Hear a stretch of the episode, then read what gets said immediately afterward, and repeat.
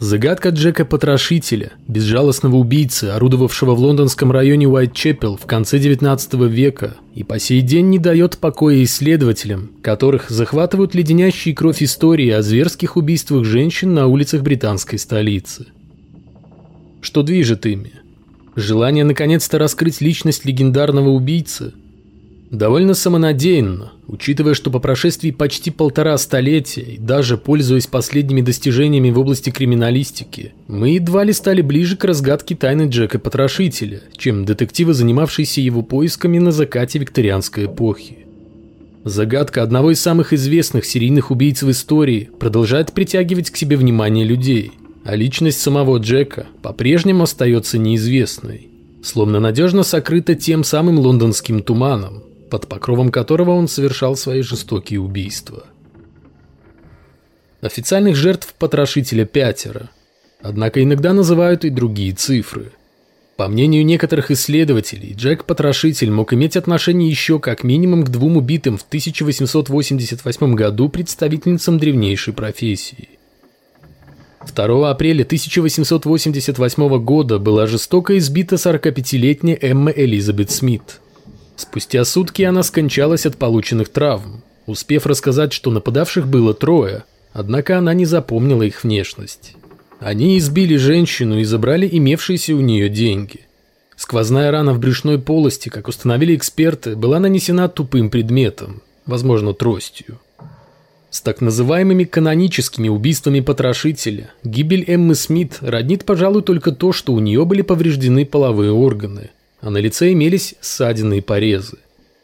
В силу того, что смерть женщины казалась для того времени вполне обыденной, проститутки нередко подвергались нападениям со стороны банд, контролировавших рынок сексуальных услуг, на нее никто не обратил внимания. Уже после сентябрьских убийств кто-то вспомнил об Эмми Смит, погибшей при схожих обстоятельствах, что и жертвы Джека-потрошителя – Хотя убийц, как сообщила сама жертва, было трое, а целью нападения, судя по всему, было в том числе и ограбление. Так что едва ли Эмма Элизабет Смит стала одной из первых жертв потрошителя. Скорее всего, женщина пострадала от рук сутенеров и не имела никакого отношения к последующим кровавым расправам в Уайтчепле. 7 августа 1888 года погибла еще одна проститутка, 39-летняя Марта Тебрам. Ее закололи ножом и оставили умирать на лестнице жилого дома. На теле убитой насчитали 39 ножевых ранений. Удары преступник наносил перочинным ножом преимущественно в область живота, паха и груди. Однако как минимум одна рана была нанесена другим орудием – штыком либо кинжалом. Примерно за 15 минут до полуночи Марту видели в компании с неким солдатом. С жизнью она рассталась в промежутке между двумя тридцатью и двумя сорока пятью. Поиски убийцы оказались тщетными. Подозревавшиеся полицией военные предоставили железные доказательства своей невиновности, так что следствие оказалось в тупике. Безусловно, количество нанесенных ножом ударов позволяет исключить тривиальное нападение с целью ограбления. И это действительно мог быть Джек-потрошитель. С простым перочинным ножом у убийцы не было возможности изуродовать тело жертвы так, как он впоследствии поступил с другими проститутками. Вполне вероятно, что в случае с Мартой Тебрам Уайтчепельский убийца лишь набивал руку, но мы не можем быть в этом уверены.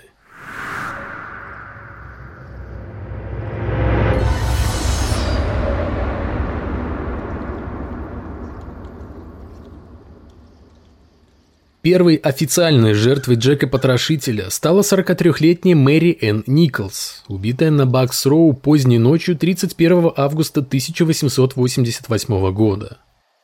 Когда Мэри обнаружил констебль, ее тело было еще теплым. Глаза широко открыты, из раны на горле сочилась кровь, а рядом с левой рукой лежала шляпка.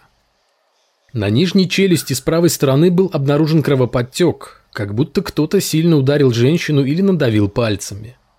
Аналогичный синяк был и на левой стороне лица. Шея была разрезана с такой силой, что оказалась почти отделенной от позвонков.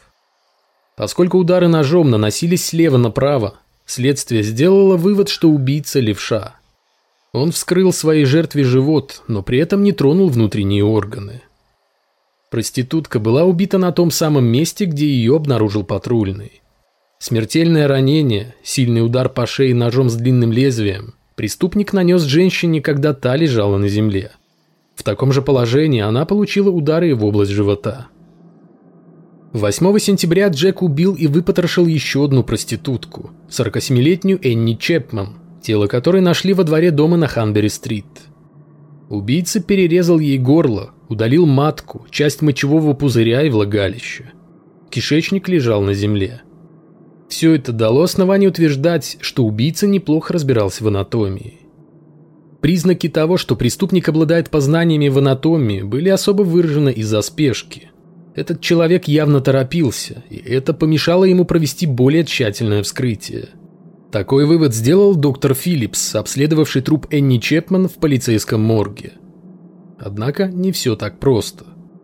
Бывший сотрудник департамента уголовного розыска Тревор Мариот, издавший одну из самых подробных книг о преступлениях Джека Потрошителя, полагает, что некоторые внутренние органы Энни Чепман, в частности матка, мочевой пузырь и влагалище, действительно были удалены очень аккуратно и человеком, обладавшим познаниями в медицине.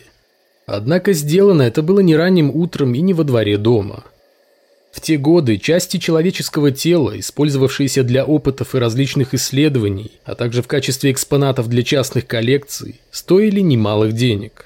Удалить внутренние органы Энни Чепман, полагает Мариот, вполне мог кто-то из сотрудников морга. В пользу такого предположения говорит тот факт, что труп на месте преступления не обследовали. А примерно с 7 утра и до 2 часов дня, когда началось вскрытие, Тело женщины лежало без присмотра в сарае работного дома, помещение которого использовалось в качестве мертвецкой. Очевидцы описывали мужчину, возможно иностранца, с которым Энни в последний раз видели живой около 5.30 утра. Смуглый, в темном пальто и коричневой шляпе, около 40 лет или чуть старше. Невольный свидетель предполагаемого конфликта жертвы и убийцы, плотник Альберт Кадаш, Около пяти утра, собираясь на работу, слышал приглушенные голоса и, вероятно, непосредственно момент нападения на Чепман, но не придал шуму особого значения. По его словам, во дворе частенько мастерили ящики. Распухший язык свидетельствует об удушении. В тот момент, когда убийца перерезал Чепмен горло, она, скорее всего, была еще жива. На заборе обнаружили следы крови в том месте, где примерно находилась голова жертвы. Раны были нанесены острым тонким лезвием длиной не менее 20 сантиметров. Не исключено, что скальпелем или хорошо заточенным тесаком, который используют в своей работе мясники. Рядом с телом Чепмен обнаружили расческу и бумажный конверт, в котором было две таблетки. Неподалеку от места убийства валялся кожаный фартук. На основании этой находки был арестован местный сапожник, еврей польского происхождения Джон Пайзер. Прозванный кожаным фартуком, Пайзер неоднократно попадал в поле зрения правоохранителей за избиение уличных проституток. Не имея на то никаких оснований, полиция и общественность объявили сапожника тем самым Джеком-потрошителем. Уже после того, как Пайзера освободили из-под стражи, установив его алиби, он получил приличную денежную компенсацию от газеты, окрестившей его убийцей. 27 сентября Центральное агентство новостей Лондона получило письмо, написанное красными чернилами. Подписано оно было Джеком-потрошителем. С этого времени данное прозвище навсегда приклеилось к таинственному убийце. При этом странно, что преступник предпочитал общаться с журналистами и не посылал письма полицейским. В своем послании убийца, или тот, кто выдавал себя за него, откровенно дразнил полицию, обещая и дальше охотиться на шлюх и потрошить их. Джек также пообещал отрезать следующей жертве уши и прислать их полицейским, но, как мы узнаем позже, этого так и не сделал. Полиция объявила письмо подделкой, сфабрикованной одним из местных журналистов. 30 сентября на Датфилдс-Ярд была убита 45-летняя проститутка Элизабет Страйт по прозвищу Долговязая Лис. Ее тело обнаружил торговец, возвращавшийся на повозке домой около часа ночи. Торговец, не сумевший заехать во двор, проезд в который загородила лежащая на земле женщина, вначале посчитал, что та пьяна. Тело Элизабет Страйт не было изуродовано, возможно, потому что убийца попросту не успел этого сделать, застигнутый врасплох появлением торговца. Не исключено, что в тот самый момент, когда мужчина осматривал место преступления, в кромешной темноте идя буквально на ощупь, убийца все еще находился где-то поблизости. Страйт умерла от кровопотери, вызванной частичным разрывом сонной артерии. Ей перерезали горло. При этом отсутствие у жертвы серьезных увечий дало повод говорить о том, что убийцей был не Джек-потрошитель, а его подражатель. Возможно, кто-то из окружения Элизабет, например, ее сожитель, портовый рабочий Майкл Кидни, пытавшийся таким образом имитировать почерк Уайтчепельского убийцы для того, чтобы отвести от себя подозрения. Детали убийства Элизабет Страйт не совпадают с деталями других преступлений, приписываемых Джеку-потрошителю. Отличается орудие убийства. В случае Страйт это небольшой нож, в то время как другие проститутки были зарезаны ножом с длинным лезвием. Способ убийства, ее не душили и не выпотрошили, а также место преступления – район к югу от Уайтчепел-Роуд. Но может быть убийца действительно просто не успел сделать вскрытие, отвлеченный явившимся среди ночи торговцем на повозке. Незадолго до убийства Страйт, точно так же как и Энни Чепмен, видели в обществе некоего мужчины, что в принципе было вполне привычным делом, учитывая профессию женщины. Констебль описал незнакомца как 30-летнего мужчину ростом около 180 сантиметров, в войлочной шляпе темного цвета и темном пальто с разрезом. В руках он держал газетный сверток. Являлся ли описанный полицейским мужчина убийцей? А если и являлся, то действительно ли это был Джек-потрошитель? Возможно, доказательством того, что настоящий Джек-потрошитель не имел никакого отношения к убийству Элизабет Страйт, является смерть другой проститутки. Той же ночью, 30 сентября, в районе Миттер-сквер, в одном из темных углов площади, была убита 46-летняя Кэтрин Эдоус. Ее тело нашли около часа 45 ночи. Место преступления находилось всего в 12 минутах ходьбы от Бернер-стрит, где незадолго до этого рассталась с жизнью Элизабет Страйт. И на этот раз убийце повезло. Его едва не обнаружил патрульный, проходивший мимо площади около часа сорока. И вновь у полиции имелось описание предполагаемого преступника. Его видели рядом с жертвой примерно в час тридцать пять. Усатый мужчина около 30 лет, среднего телосложения, ростом около 180 сантиметров. Был одет в шерстяную куртку и матерчатую кепку с козырьком. На шее был повязан красный платок. В отличие от смерти Элизабет Страйт, убийство Кэтрина Доус в точности соответствовало почерку Джека-потрошителя. Голова Эд Доус была почти отделена от тела. Внутренние органы лежали возле правого плеча трупа. Были вырезаны кишечник, левая почка и почти полностью матка. Сильно пострадало лицо. Вокруг все было измазано содержимым кишечника жертвы. Согласно заключению проводившего вскрытие доктора Фредерика Брауна, Кэтрин Эдоус умерла мгновенно, а все увечья оказались посмертными. По мнению эксперта, женщина лежала на земле, когда ей перерезали горло. Могло ли быть так, что застигнутый врасплох у тела Элизабет Страйт, Джек вынужден был бежать с места преступления, и все еще не утоливший жажду убийства, спустя какое-то время напал на Кэтрин Доус, на которой отыгрался сполна. Недалеко от места убийства на Голстон-стрит констебль обнаружил в проходе к лестнице смежных домов кусок ткани, как впоследствии выяснилось, отрезанный или оторванный от передника Кэтрин Доус. Рядом с находкой на стене мелом была сделана надпись «Евреи – те люди, которых не будут обвинять безосновательно». Злополучную надпись быстро уничтожили еще до прибытия фотографа, поскольку в полиции испугались, что придание огласки содержания послания спровоцирует еврейские погромы. До сих пор не ясно, имела ли эта надпись какое-либо отношение к Уайтчепельским убийствам. Если ее автором действительно был Джек-потрошитель, то он очень сильно рисковал, покидая место преступления с уликой, связывавшей его с убитой неподалеку женщиной, и только лишь для того, чтобы нацарапать мелом на стене невнятную фразу. Тревор Мариот полагает, что убийца не отрезал передника Доус, чтобы, как считали полицейские, вытереть руки и ноги, и не оставлял его на лестничной клетке. Сделать это могла сама Кэтрин Эдоус накануне убийства. То, что передник был испачкан кровью и испражнениями, объясняется тем, что женщина могла справлять нужду и использовала для этого часть ткани передника. Как отмечает Мариот, труп Эдоус был осмотрен на месте преступления достаточно бегло. Мешала кромешная тьма. Вскрытие проводилось спустя 12 часов после убийства. Все это время тело убитой находилось в морге фактически без присмотра, так что, как и в случае Энни Чепман, кто угодно мог извлечь внутренние органы для их последующей продажи.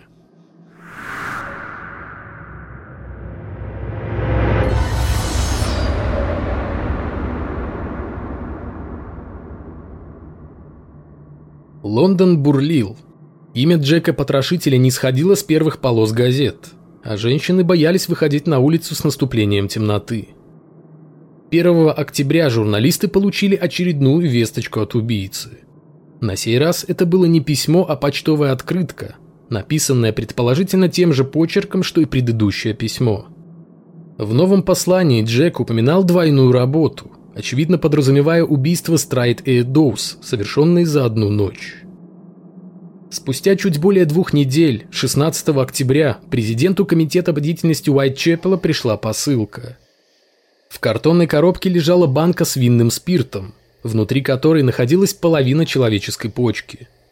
Записка гласила, что это почка Кэтрин Эдоус, а автор письма из ада утверждал, что другую половину почки он зажарил и съел.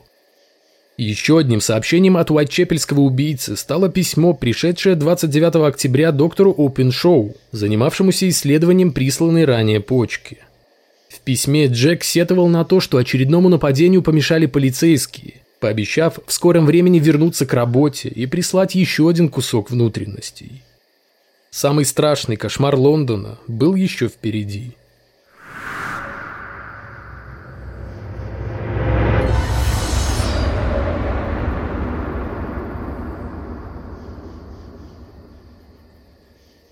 8 ноября погибла 25-летняя Мэри Джейн Келли. С ней преступник расправился с особой жестокостью, расчленив, выпотрошив и изуродовав до неузнаваемости. Около двух часов ночи Келли видели на улице вместе с неким смуглым мужчиной. На вид ему было 30-35 лет, рост 180 сантиметров. Одет он был в темное пальто с белым воротником, носил закрученный кверху усы и черный галстук, а в руке держал бумажный сверток. Свидетель Джордж Хатчинсон, давший подробное описание незнакомца, даже обратил внимание на висевшую на жилете цепочку с печатью и красным камнем. Около трех ночи он зашел в комнату Келли, которую проститутка могла себе позволить, так как неплохо зарабатывала благодаря своей миловидной внешности. Помещение имело отдельный вход с улицы. Тело девушки обнаружили только в 10.45 утра – Одежда убитой висела на стуле, обувь стояла у камина, а сама она лежала на кровати в одном нижнем белье. Ноги жертвы были широко раздвинуты, с живота и бедер срезана кожа, из брюшной полости удалены внутренние органы, отрезаны груди, полностью изуродовано лицо, шея разорвана до кости, частично удалены уши, нос, брови и щеки. Отсутствовало сердце, также была вырезана нижняя часть правого легкого – на этот раз убийце никто не мешал, и он аккуратно разложил внутренности Келли рядом с телом в следующем порядке.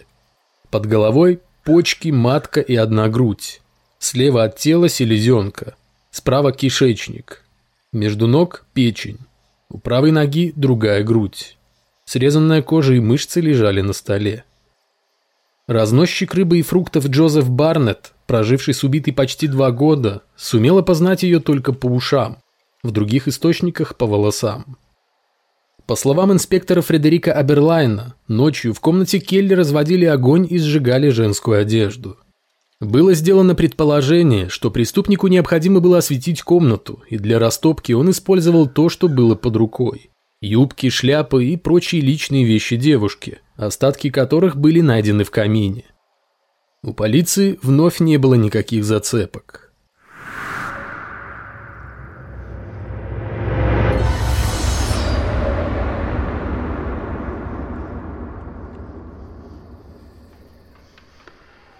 Лондон начал готовиться к тому, что убийца вскоре заберет жизнь еще одной женщины. Но Джек-потрошитель исчез так же внезапно, как и появился.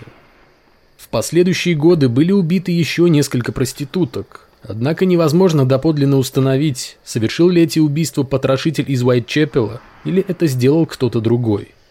Или другие. 17 июля 1889 года на улице обнаружили труп 40-летней Элис Маккензи. Женщину нашли лежащей на тротуаре почти под самым фонарем. Убийца перерезал ей горло, когда та лежала на спине, после чего вспорол живот, но не тронул внутренние органы. Характерные отметины на шее свидетельствовали о том, что Маккензи предварительно придушили. В памяти все еще были свежи воспоминания о серии уайтчепельских убийств, и мнения экспертов разделились. Одни отказывались считать Элис Маккензи жертвой потрошителя, другие искали в убийствах схожие черты – тот факт, что в полиции категорически отрицали связь убийства Маккензи с преступлениями, которые приписывали Джеку Потрошителю, возможно, объясняется желанием правоохранителей пресечь новую волну паники из-за активизировавшегося маньяка, после небольшого перерыва, вновь открывшего охоту на женщин. Как бы там ни было, убийство Элис Маккензи так и осталось нераскрытым. И, наконец, еще одна предполагаемая жертва Джека Потрошителя была убита 13 февраля 1891 года. Тело 23-летней Фрэнсис Коулс обнаружили в 2.15 подаркой железнодорожного моста к югу от Уайтчепел-Роуд. Преступник успел лишь перерезать женщине горло. В этот момент на улице появился полицейский, и убийца сбежал с места преступления. Догнать его патрульный не мог, поскольку, согласно инструкции, он должен был оставаться рядом с телом жертвы. Убийство Коулс в некоторых деталях схоже с предыдущими убийствами в Уайтчепле. Вначале преступник повалил женщину на землю, после чего трижды полоснул по горлу тупым ножом, держа при этом подбородок левой рукой. Однако следов удушения не было.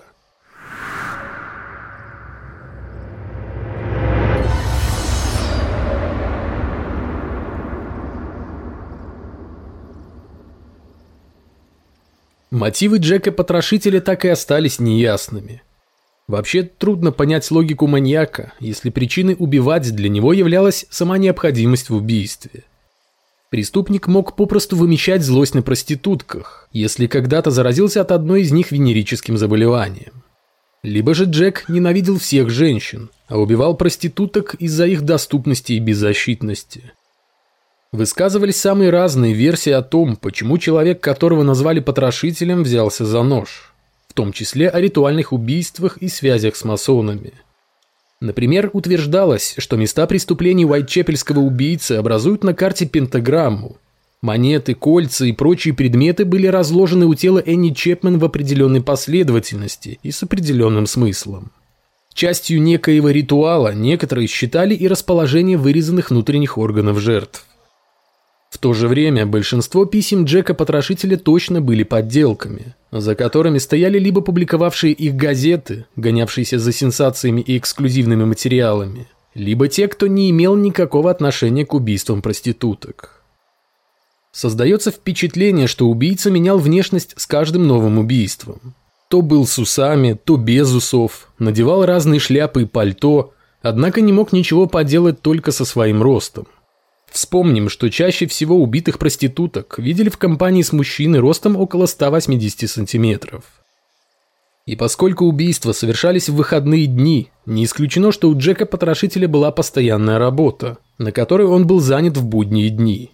Это мог быть даже тихий служащий или работник сферы обслуживания. Пока длилось расследование убийств в Уайтчепеле, полиция проверила десятки подозреваемых, однако так и не сумела установить причастность кого-либо из них к совершенным на улицах Лондона преступлениям. Имена еще нескольких подозреваемых вытащили на свет современные исследователи дела Джека-потрошителя. Монтегю Джон Друид попал в поле зрения полиции лишь спустя пять лет после начала серии убийств. Имя Друидта упоминалось в так называемом меморандуме, составленном 23 февраля 1894 года сэром Мелвиллом Макнахтоном, который с 89 года являлся заместителем руководителя отдела уголовного розыска Скотланд-Ярда, хотя и не участвовал напрямую в расследовании Уайтчепельских убийств. В документе перечислялись имена тех, кто, по мнению полиции, заслуживает пристального внимания в связи с делом Джека-потрошителя – Макнахтен сообщал, что друид, врач из хорошей семьи, исчез сразу после убийства Мэри Джейн Келли. а спустя 7 недель его тело было обнаружено в Темзе. Считается, что друид покончил жизнь самоубийством. Более того, высокопоставленный сотрудник Скотланд-Ярда утверждал, что семья Друита нисколько не сомневалась в том, что он и есть убийца. Монтегю Джон Друид владел адвокатской конторой, которая располагалась недалеко от Уайтчепла, и носил усы. Ходили слухи о его нетрадиционной сексуальной ориентации, из-за которой его уволили из школы для мальчиков. Тем не менее, прямых доказательств причастности Друита к кровавой резне на улицах Лондона нет – Если верить дневниковым записям ливерпульского бизнесмена Джеймса Мейбрика, опубликованным в начале 90-х годов неким Майклом Барреттом, именно Мейбрик и был тем самым Джеком-потрошителем. Мейбрик занимался торговлей хлопком и в силу своих профессиональных обязанностей часто посещал столицу. В 1888 году ему было 50 лет. Спустя год его отравила жена. Как выяснилось, дневники действительно были написаны на бумаге и чернилами конца 19 столетия. Другие источники утверждают обратное. Бумага и чернила относятся к 20 веку. Вот только почерк из мемуаров не совпадал с почерком, каким было написано настоящее завещание Джеймса Мейбрика. После этого Барретт признался, что подделал, как он его называл, дневник потрошителя. Однако позже отказался от своих слов, заявив, что в его адрес начали поступать угрозы, а затем вновь сообщил о подделке.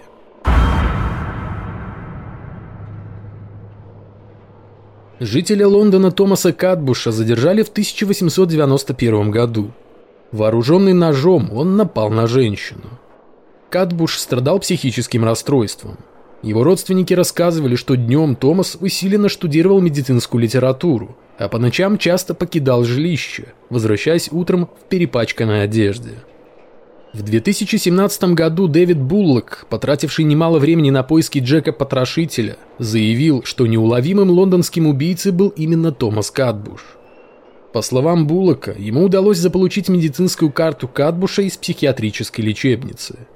Из врачебных записей стало известно, что мужчина, работавший в Уайтчепле, ненавидел проституток и увлекался анатомией. Доказательств причастности Катбуша к Уайтчепельским убийствам у полицейских 19 века не было. Как нет их, судя по всему, и у современных исследователей.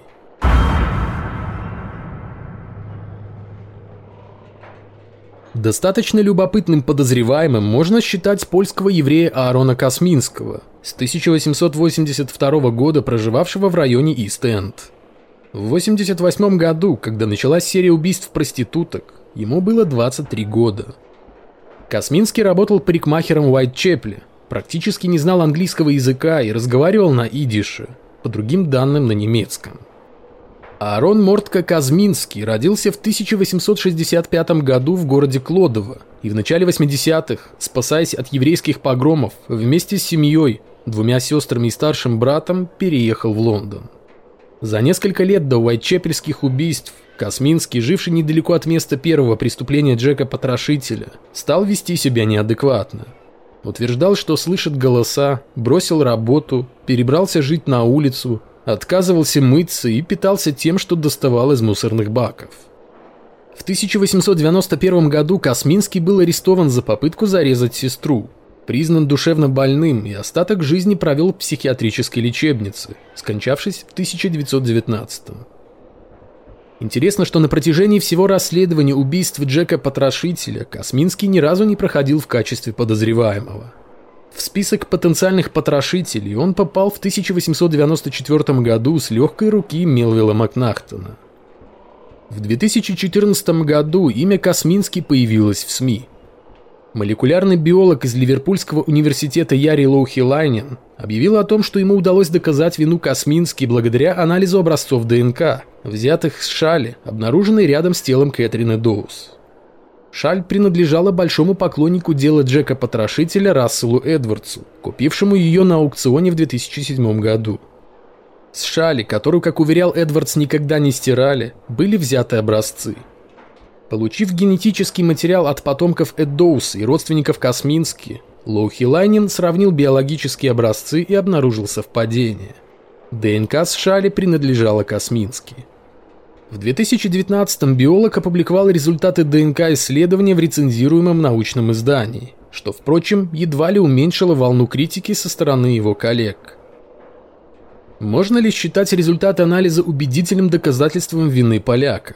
Скорее, нет, чем да.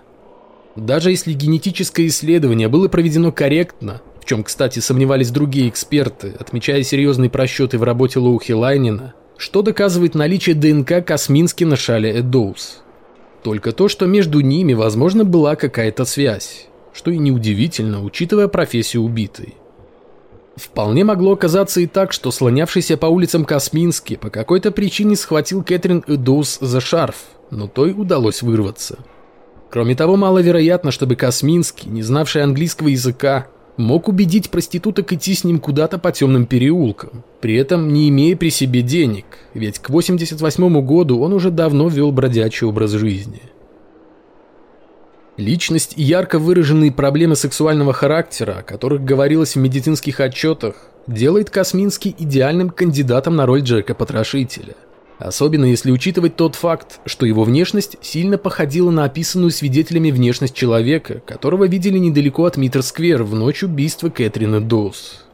Однако прочие факты, в числе которых и отсутствие прямых доказательств причастности к убийству, свидетельствуют скорее о том, что поляк не был уайтчепельским маньяком.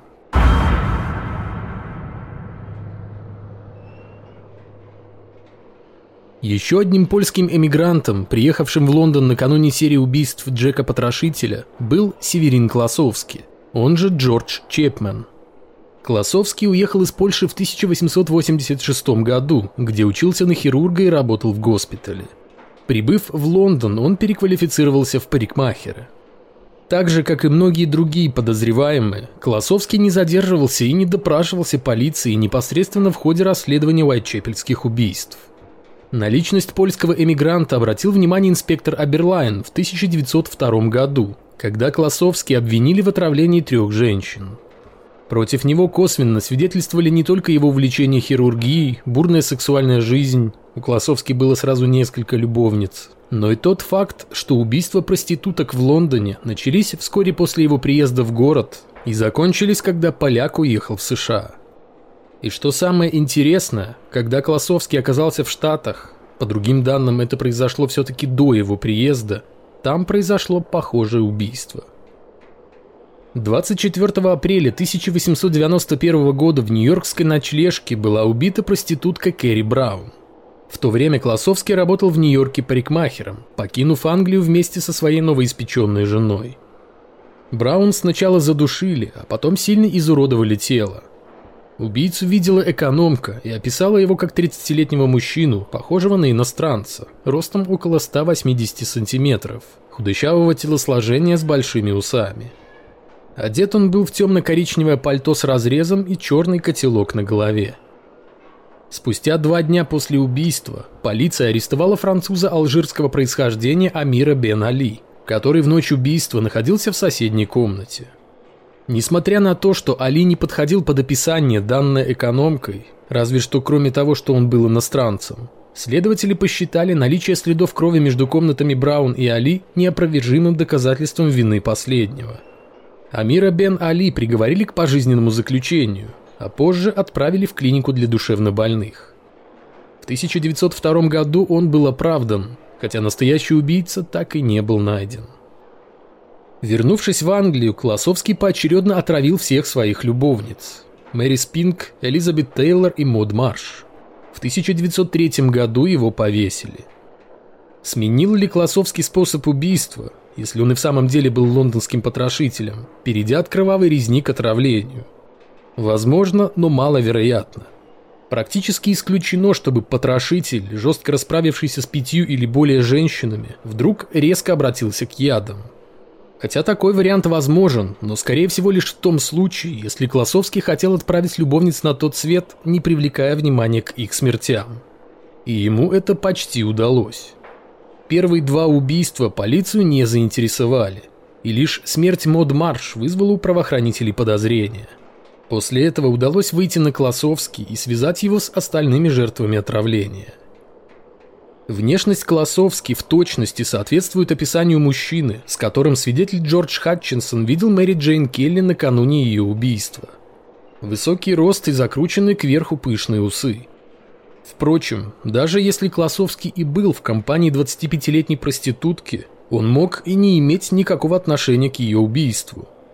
Доподлинно известно, что в ту ночь, когда была убита Келли, она успела обслужить нескольких клиентов – в их числе вполне мог быть и польский иммигрант с причудливыми и оттого хорошо запоминающимися усами.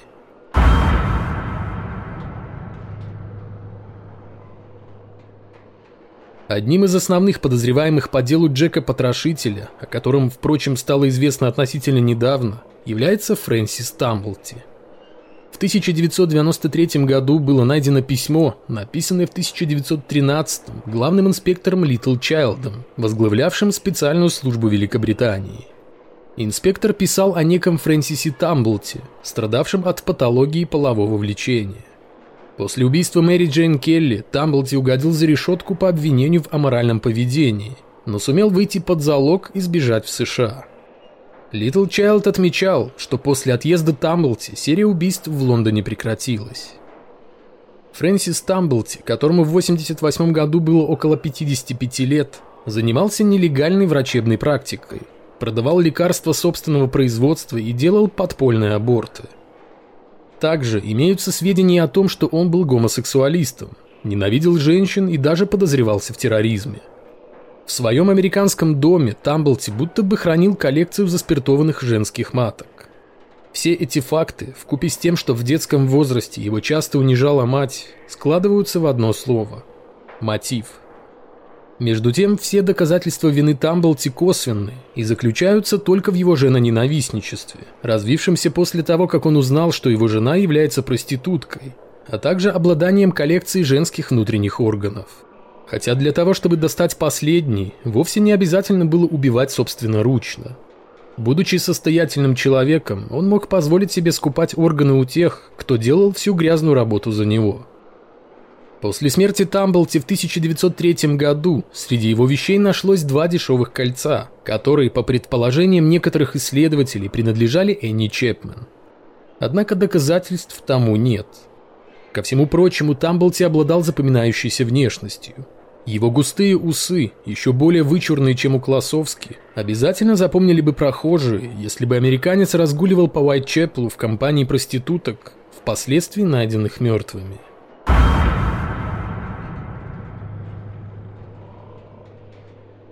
Еще одной любопытной личностью является мясник Джейкоб Леви, живший и работавший в Уайтчепле. Его дом и мясная лавка находились недалеко от мест убийства Джека Потрошителя – Леви страдал сифилисом, что делает его идеальным подозреваемым. Мясник скончался в 1891 году и незадолго до смерти жаловался на голоса в голове, которые заставляют его делать ужасные вещи. Впрочем, некоторые исследователи приписывают еврейскому мяснику лишь первые четыре из пяти канонических убийств Джека Потрошителя, отмечая, что убийство Мэри Джейн Келли, скорее всего, совершил другой человек.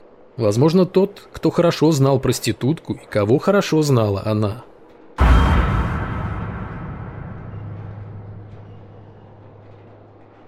В 1883 году некий Джеймс Келли зарезал свою жену, заподозрив ее в занятиях проституцией.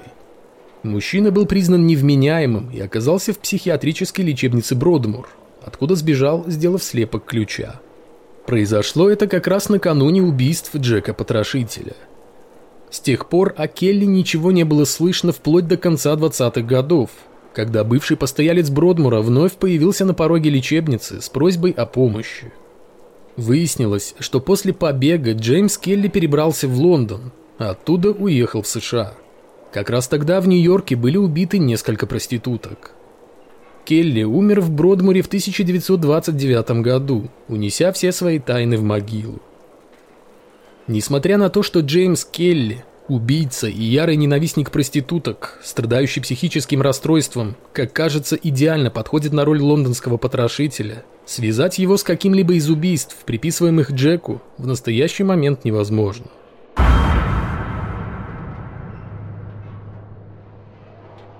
Несколько слов следует сказать о расследовании автора детективных романов Патриции Корнуэлл. Писательница уверена, что Джеком-потрошителем был известный английский художник Уолтер Сикерт. На одной из картин Сикерта, как показалось Корнуэлл, была изображена сцена, напоминающая убийство Мэри Джейн Келли. Дело в том, что в 1907 году в Кэмден-таун, где жил Сикерт, была убита проститутка, и художнику удалось побывать на месте преступления. С тех пор он начал создавать цикл картин, впоследствии объединенных под общим названием «Убийство в Кэмден-тауне». Еще больше автора детективных романов убедила в причастности к Уайтчепельским убийствам Уолтера Сикерта, созданная им в 1908 году картина «Спальня Джека-потрошителя». Однако все собранные Патрицией Корнуэлл улики против эксцентричного художника являются косвенными и чаще всего основанными на домыслах и предположениях. Особенно если учесть, что в то время, когда Джек-потрошитель наводил ужас на лондонских проституток, Сикерт находился во Франции. Помимо перечисленных людей, подозрение в Уайтчепельских убийствах падало и на свидетелей.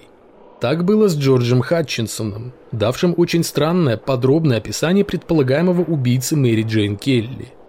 Подозревали даже художника Винсента Ван Гога, писателя Льюиса Кэрролла, а также внука королевы Виктории герцога Альберта Виктора и королевского врача сэра Уильяма Гала. Утверждалось, что проститутки Никол, Страйт, Чепмен и Келли, узнав о тайной связи Альберта с простолюдинкой Энни Круг, решили шантажировать королевскую семью, за что и были убиты лично Уильямом Галом при содействии кучера Джона Нетли. А потрошитель, ненавидящий проституток, якобы был выдуман для того, чтобы скрыть истинные мотивы высокопоставленного убийцы. На самом деле Альберт не мог убить ни одну из проституток. На те дни, когда произошли убийства, у него имелось железное алиби. Он участвовал в королевских приемах. Версия же о престарелом хирурге Уильяме Галле, убивавшем в карете и бросавшем тела своих жертв на улице, также не выдерживает никакой критики, поскольку доподлинно известно, что всех проституток убили там же, где были обнаружены их тела, а рядом с местами преступлений никто не видел никаких конных экипажей.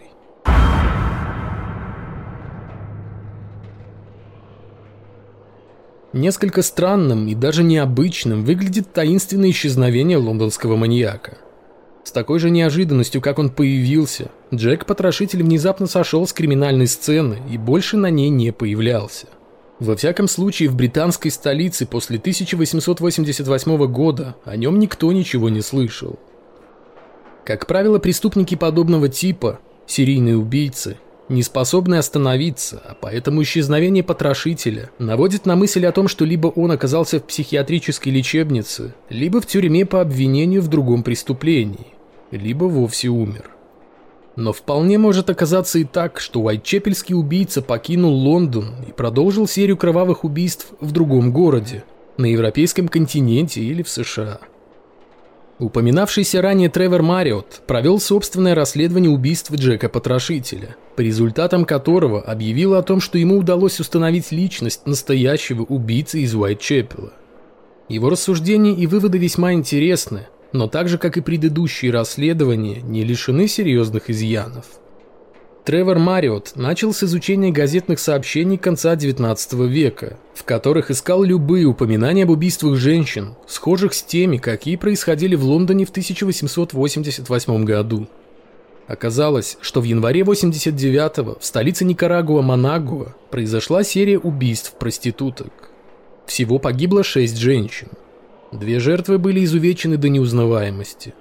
Убийства совершались в малолюдных местах, в трех случаях в пригороде, остальные в темных уличных переулках. 28 апреля 1890 года в немецком городе Бентон обнаружили изуродованное тело жены местного портного. Убийца вспорол женщине живот и нанес увечья, схожие с теми, какие потрошитель нанес Мэри Джейн Келли. Преступление осталось нераскрытым. Еще одно схожее убийство произошло 25 октября 1891 года в Берлине – Тогда убийца перерезал молодой девушке горло, после чего вскрыл тело. Преступника спугнула соседка убитой. В книге «Джек Потрошитель. Расследование 21 века» Тревор Мариот приводит еще десяток подобных историй.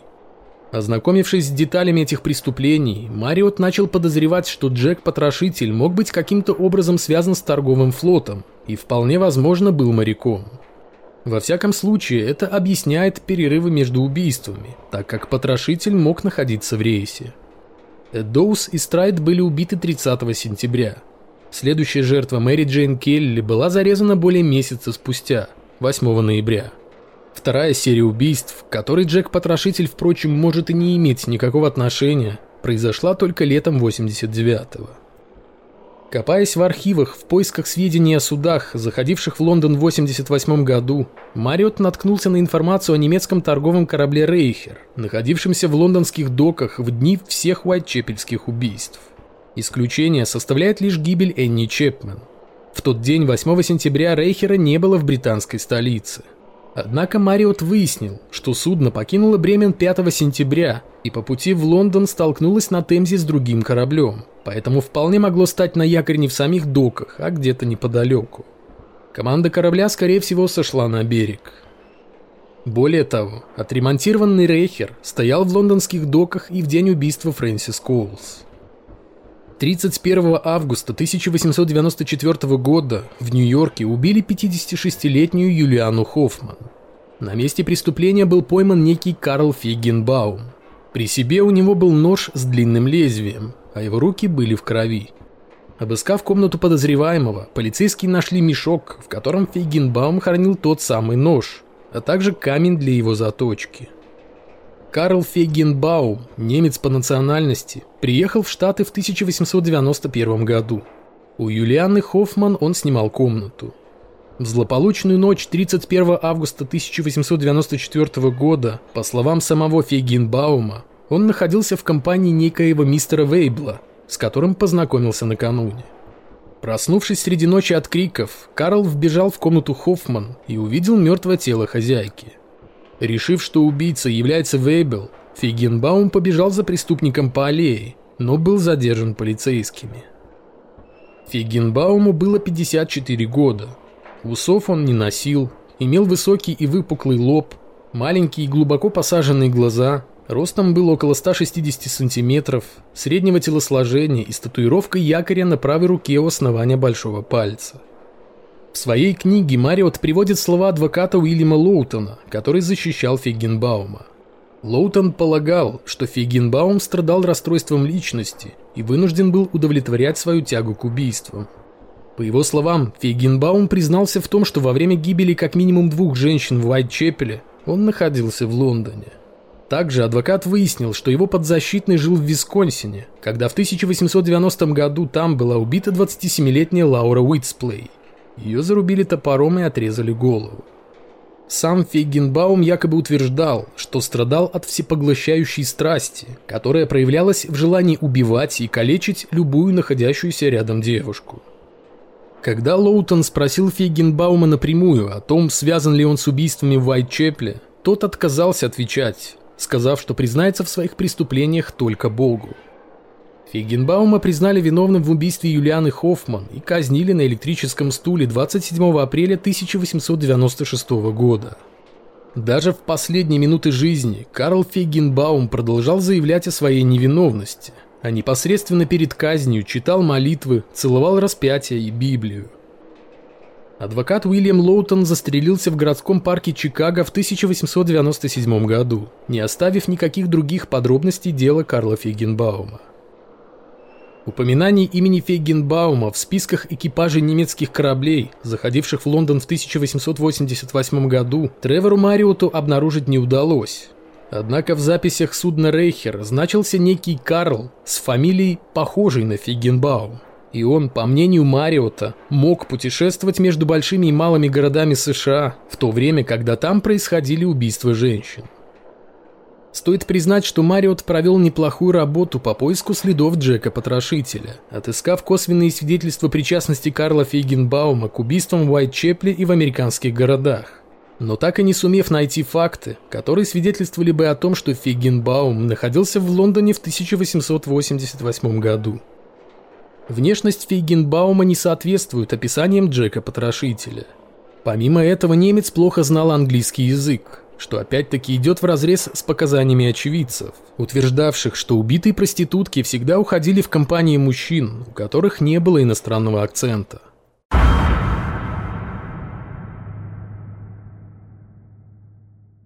Вот уже больше ста лет исследователи-энтузиасты, криминалисты и специалисты по маньякам безуспешно пытаются установить личность знаменитого на весь мир Уайтчепельского убийцы.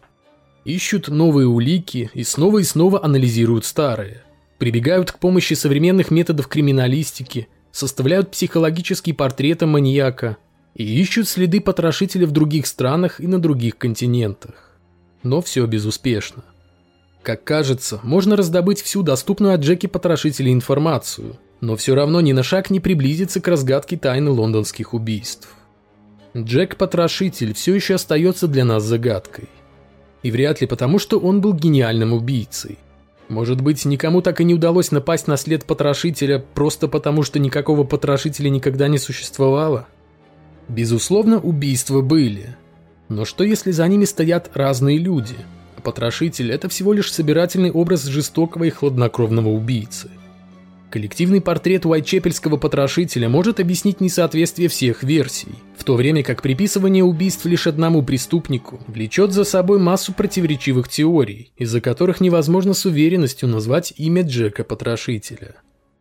Потрошитель, убивший Кэтрин Эддоус, совсем не похож на потрошителя, расправившегося с Элизабет Страйд или Энни Чепмен.